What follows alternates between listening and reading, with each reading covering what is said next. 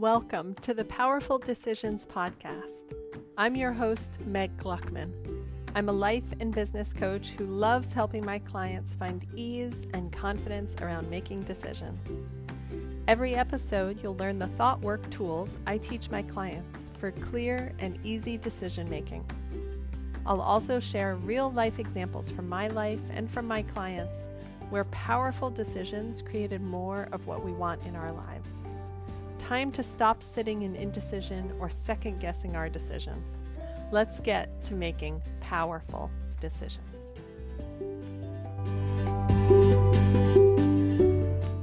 Welcome, y'all, back to the podcast. This is Meg here, and I have a special guest today. I've got Gretchen Evangelista here. Hi, Gretchen. Hi.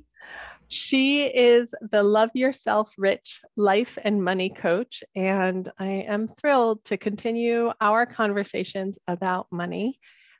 I shared a few weeks ago now my money story, or at least a little piece of my money story. And I'm excited to have Gretchen on to talk about her money story and what she works with her clients on regarding changing money beliefs and money thoughts. And Gretchen, do you want to start us by just telling us a little bit about your backstory and, and how you got to be interested in coaching on, on money and self-love? Absolutely. Yeah. So um, my roots in just this entire thing has been in self-love and will always be around self-love, regardless of the topic in hand. Um, my background here was um, in being overweight and suffering from a binge eating disorder when I was a teenager. Um, and unfortunately, that's more common than we we see and think. But I suffered from a binge eating disorder, and from that, just mountains of shame around my body, hating my body, hating the way it looked, hating the number that was on the scale, comparing myself to others and everyone. And it really broke me down in so many ways when I was younger.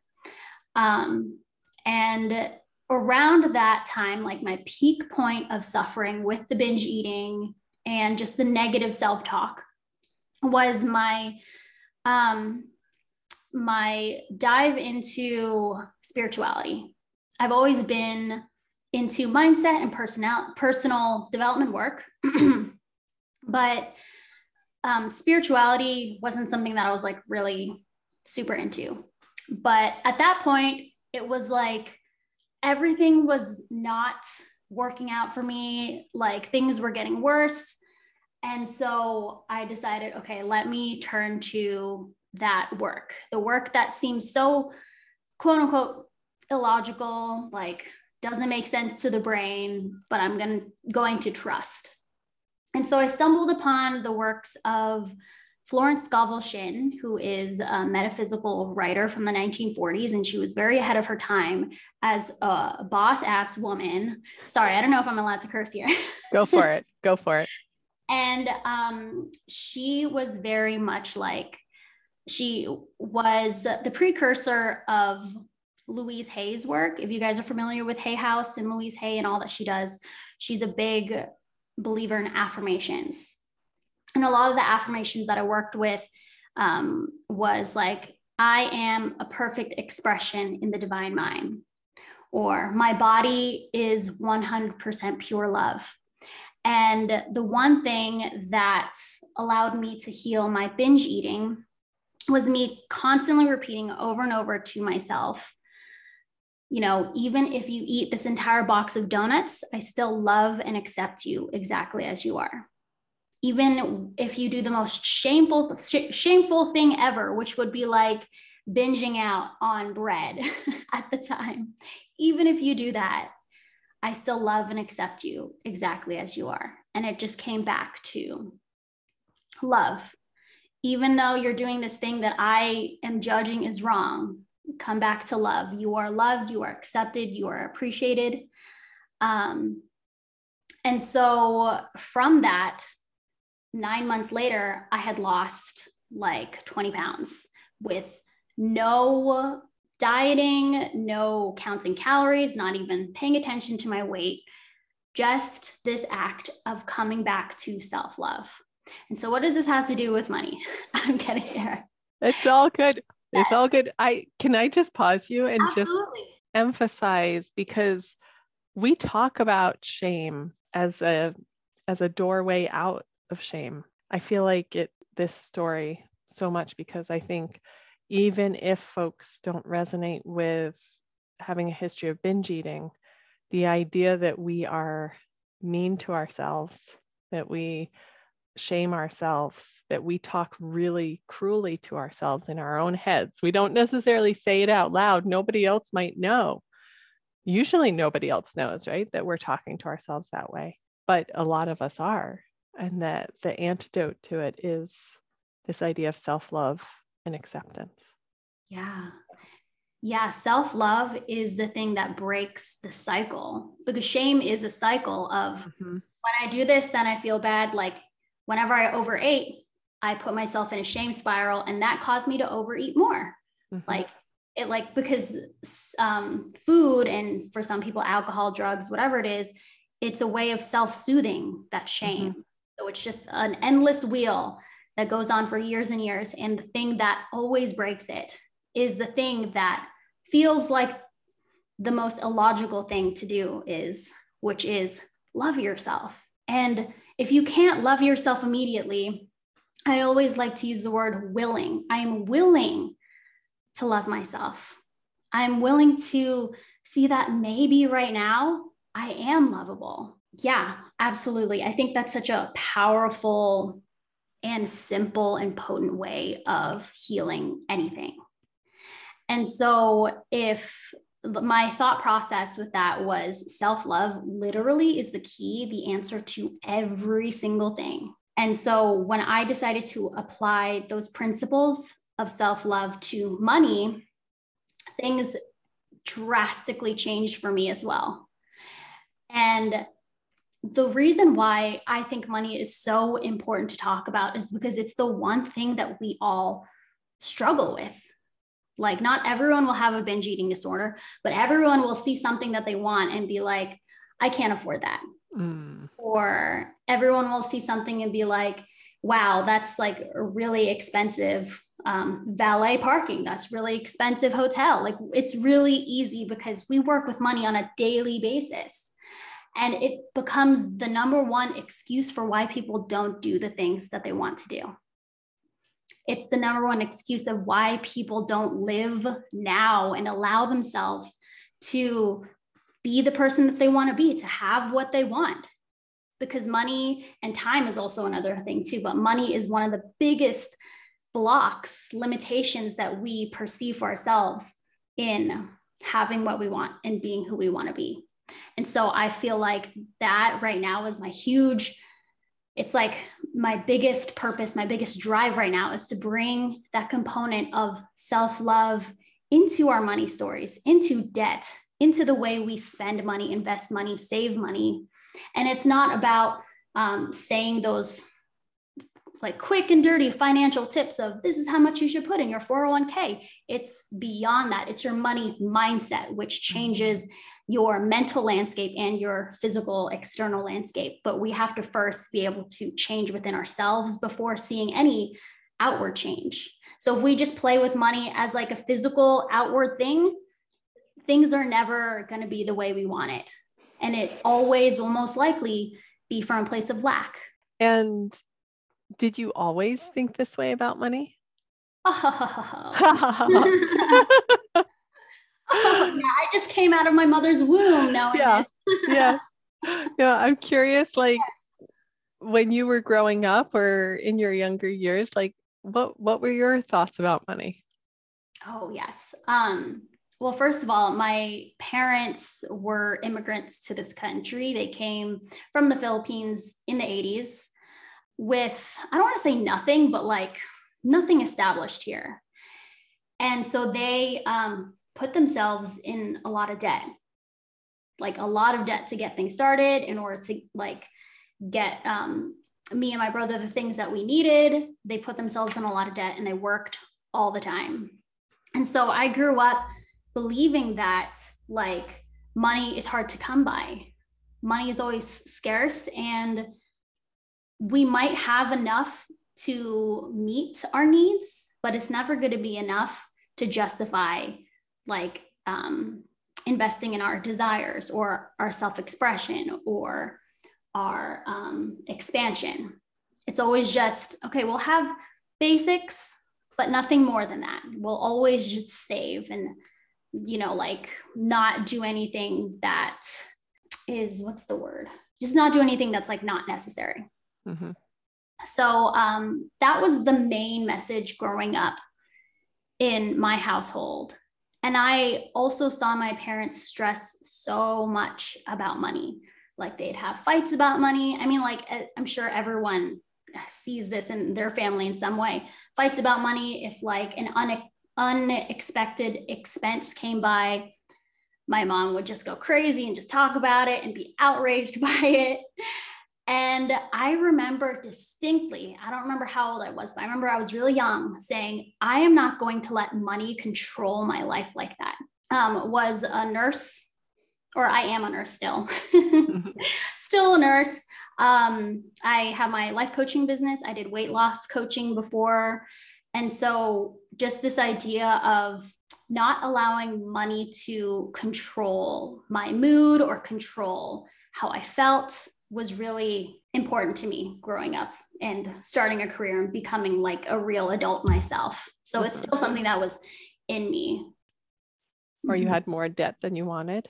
How did you not? I feel like the debt that I have experienced has been such an amazing journey in seeing that debt is not bad. Mm. Like I feel like we as a society, even my parents as immigrants, always demonize debt. So I'm like, don't ever be in debt. Debt is bad. Debt is like um, quicksand. Like it's going to be harder. To, and I remember I shared this insight with you one time when we were coaching together that it's just like this bottomless pit of once you're in it, you are never going to get out. That's the picture that is painted.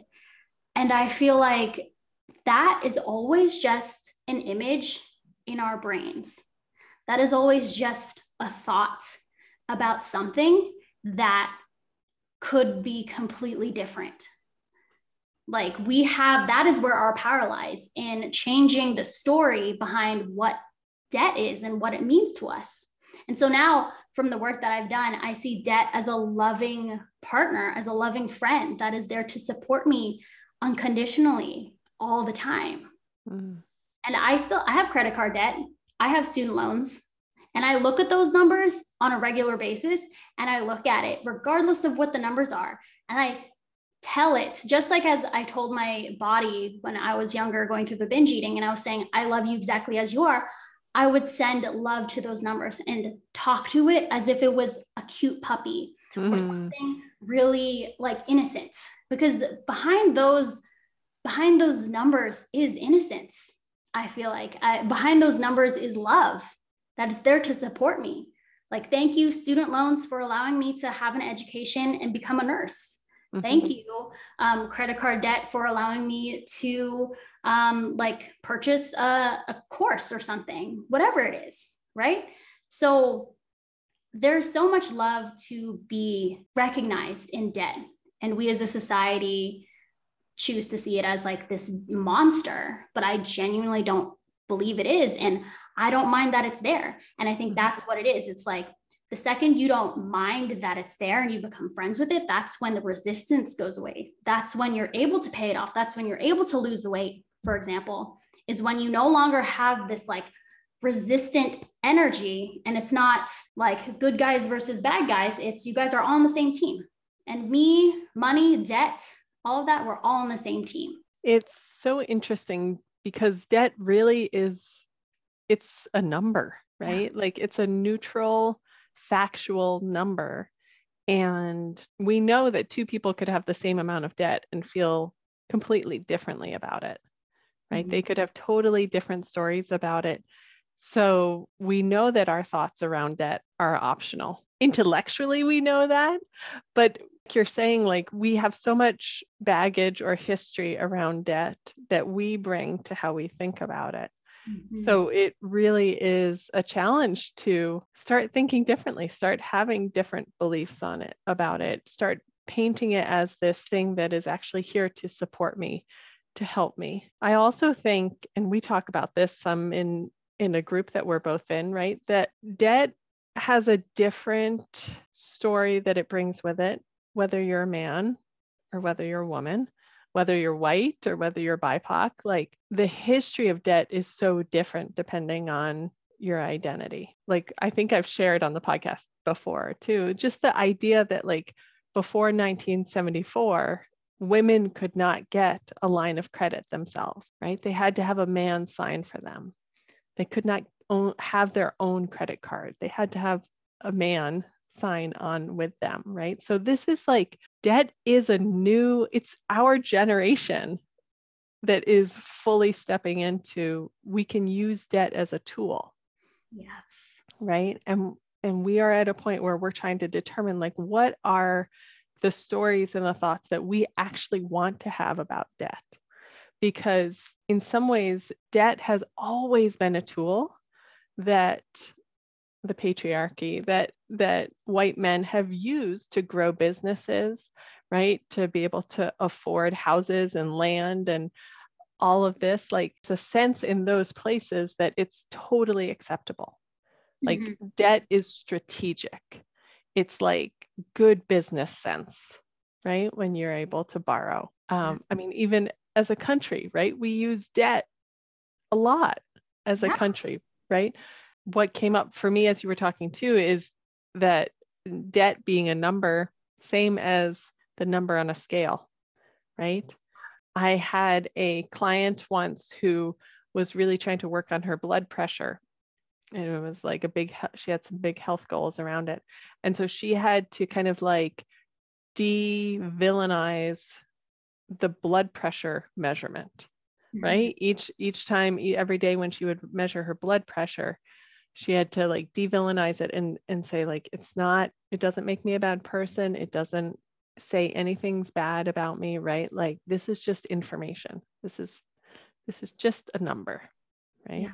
and there's i mean there's definitely other places other money places right we look at how much money we earn or what's in our bank accounts um, what's in our retirement right and we can add value to it. Like we can make a value judgment about ourselves based on that, or a value judgment about other people. Yeah, like how right? successful you are. And we're in a group with um, lots of women, and they all have a variety of amount of like success and signing clients, and it's amazing. And I think it's just so interesting that our egos, and my ego has definitely done this, my mind, where it's like compare and despair mm-hmm. of, well, that coach, that entrepreneur had a $20,000 month. What am I doing wrong? You know, and just using that as a, a way to measure success, right? And money is mm-hmm. that is not the purpose of money. And when we assign that purpose to money, that's when we grow unhappy. That's when we complain. That's when we resent and feel jealous and compare. Like that is not money's job to determine if you're successful. It's your job to determine if you are successful by your rules. And money has nothing to do with that. The other story that's coming to mind for me is I coached a client on asking for a raise. Mm. Right. She had she hadn't asked for a raise. She'd been in this job for I'm forgetting now, I want to say 10 years. She had never asked for a raise. And we had to separate the value, like for her to see that in asking for a raise, it was a financial question, it was a, a numbers question, right? It was not whether or not she got that raise going to reflect on her value as a person, like her worthiness, right? And when she was able to like differentiate those two things and say like i'm just going to go and ask like i think i deserve it right like i think the work the va- the value that i'm giving the company is totally worth this higher rate.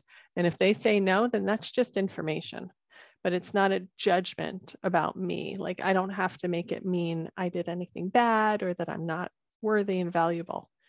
Yeah, charging what you're worth is like is huge, especially with women, mm-hmm. where it's like we we are culturally conditioned not to ask or to feel uncomfortable in that or to feel like we're being a burden if we ask for this amount of money. Um, and like yeah i've had a similar situation with a client who was also trying to get a raise. And it was interesting because the same client had a issue like she felt like triggered by my price and how much i charge for coaching. Mm-hmm. and i was like that sh- that stuff's very related. Yeah related of if you see someone charging whatever amount and that triggers you and being like how dare she charge that much for whatever then that person clearly has an issue within themselves of charging what they are worth and what they mm-hmm. believe they are worth like what their effort and time is worth so i think it's so important to lean into those triggers of when we look at something, we find a beautiful dress and we're like, oh my gosh, how does this cost $400? That's like robbing me. Like, not to go into that automatic lack mentality, right? And just being like, I am someone who can afford $400. Like, if this is really important to me, like, I can afford the things that I want, I can buy the things that I want. And come from it from a place of abundance and enoughness versus lack. And I think you brought this up at the very beginning the idea of like, I can't afford it, recognizing that that's it's not really a truthful statement most of the time, right? The, the truth behind it because we could if we wanted that $400 dress and we didn't have $400 in our you know bank account like all right i'm going to hustle like i'm going to go you know, do some side gigs and I'm going to borrow money. And like, I could find the money if I really, really wanted it. But the reality is, it isn't a high priority for me. Like, it, it isn't my number one priority right now. Yeah. Right. So I'm not going to find the money to do this thing right now. And I feel like that is so much more honest to say, you know, oh, it's not that I can't afford X, Y, and Z. It's that I'm just not prioritizing mm-hmm. that right now because I could harness my life's energy to make sure it happens. And um, I think you may have actually given this example on your podcast before around um, like if your dog was kidnapped and you had to pay ransom for your dog, right? And it was like $10,000, like you would find that $10,000. Like you would be calling your friends, you would, you know, you would get a loan or you would, you know, get a credit card advance. Like you would find the money if it was super important to you. So just recognize there isn't saying I can't afford it does us a disservice because it's not us being truthful to ourselves about what is our priority. And by saying I can't afford it, it also puts us in this powerless almost almost victim mentality right? This lack energy that you're talking about that like i don't have the power to afford this mm-hmm. when in reality like it's an option. Yes yes it is an option. And when i think of the word i can't afford the phrase i can't afford i just hear i can't. Like i do a lot of climbing i do a lot of rock climbing. Yeah. And the other day i was trying a route and I just couldn't reach. And I just kept on saying, I can't, I can't, I can't. And then my boyfriend was like, just try again. And I was like, fine. and I did it. And it was like, oh, I can. And it's just like, I can't is also, it's just the thought, like the energy of I can't. It doesn't matter if it's affording or making time for something, like I can't, um, uh, I don't have time for that. It's all from this energy, like you said, powerlessness of I can't mm-hmm. really you can right? Like it's your capacity to make things happen to move matter to move money to do all those things. Like in from my spiritual practices it's like you are refusing to see that you are god. Like you are godlike. You have godlike powers within you. And when you say i can't you're just denying your power and you're keeping yourself small and limited. And so, yeah, I love um, that example, using that example, because if someone took your dog, took your cat, took your kid, you would do anything in your power. Like all of a sudden, you are so resourceful enough to be able to. Mm-hmm. Mm-hmm. So, yeah, it's all about being honest with that, mm-hmm. saying, admitting to yourself, I could make it happen if I really wanted to, but it's not my priority. And that's yeah. that's perfectly fine too. Right. That is right. perfectly fine. It puts us in just so much a like a more empowered relationship with money though. It isn't any longer this thing that's kind of like out of our reach or out of our control. It's just our decision. Like yes. we're just deciding that's not what I want right now. That's not what I want to put my resourcefulness, which I love. I love you bringing up that word, like my re- directing my resourcefulness towards this thing. It's yeah. my decision not to. It's my choice not to. Yes, it's not like oh something's preventing me from having it. It no, like nothing is preventing you from having it. You can have it if you decide to. Oh, so good. Okay, I say we end it right there because I think this is so powerful. yeah, it's very on point with your your podcast. It's a, uh, there you go. It's on point with powerful decisions and on point with like loving ourselves and being honest yeah.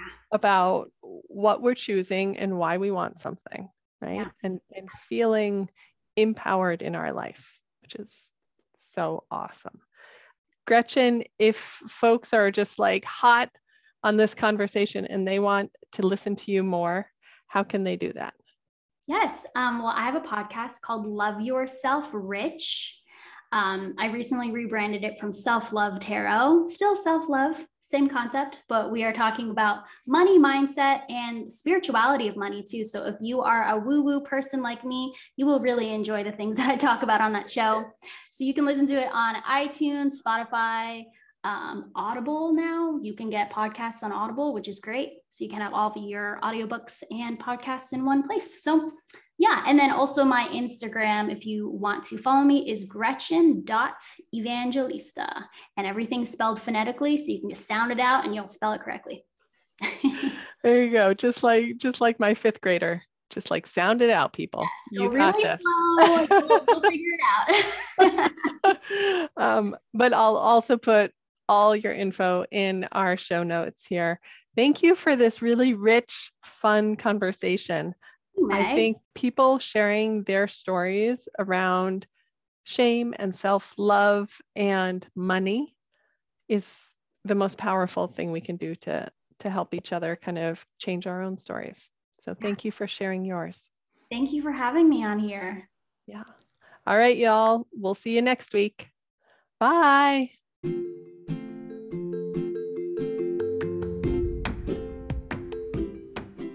Thanks for listening. I hope you found some good nuggets in today's episode. If you'd like more coaching tools, follow me on Instagram at Meg Gluckman or on Facebook at Meg Gluckman Coaching. You can also DM me from either place to learn more about my one on one private coaching practice. I'd also really appreciate if you would rate and review this podcast so more folks can hear about it. I'll see you on the next episode of Powerful Decisions.